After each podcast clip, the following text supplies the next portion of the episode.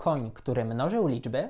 Na początku XX wieku po Niemczech zaczęła szerzyć się plotka, że we wsi nieopodal Berlina można spotkać konia inteligentniejszego niż wielu ludzi. Wołano na niego Mądry Hans. Jego właścicielem był Wilhelm von Osten, emerytowany matematyk. Von Osten twierdził, że nauczył Hansa m.in. liczb, działań matematycznych, liter oraz języka niemieckiego. Aby udowodnić umiejętność zwierzęcia, matematyk urządzał darmowe pokazy, podczas których koń określał godziny, daty, nominały, akordy muzyczne, kolory, mnożył, dzielił, pracował z liczbami ułamkowymi, a nawet literował wyrazy przy pomocy specjalnie skonstruowanej tablicy.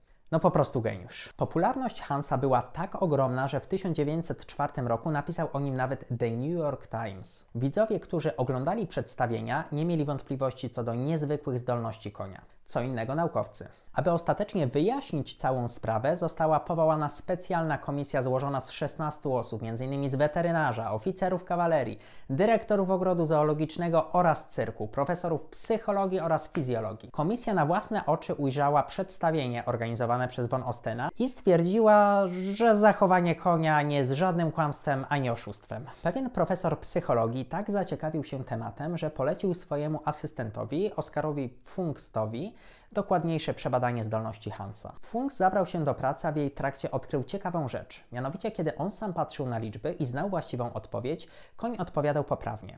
Kiedy natomiast Funks nie miał pojęcia, jaki jest wynik danego równania, Hans mylił się wraz z nim. Zwierzę nie potrafiło także udzielić poprawnej odpowiedzi, kiedy nie widziało osoby, która zadawała mu jakieś pytanie. Nawet w przypadku, kiedy ta osoba szeptała Hansowi do ucha poprawną odpowiedź. Okazało się, że mądry Hans na przestrzeni lat po prostu nauczył się rozpoznawać, czego ludzie od niego oczekują, na podstawie subtelnych sygnałów wysyłanych przez ich ciała. Przykładowo, kiedy chcieli, żeby zaczął liczyć poprzez uderzenia kopytem o ziemię, patrzyli na jego nogi. Kiedy dochodził do prawidłowej odpowiedzi, lekko zmieniali postawę albo wyrost tworzy. Właśnie to stanowiło dla Hansa sygnał, że powinien przestać liczyć. Wyniki badań Funksta sprawiły, że von Osten obraził się na Hansa i zarzucił koniu kłamstwa. Zmarł niedługo później, w 1909 roku. Tymczasem dalsze losy Hansa nie są do końca znane.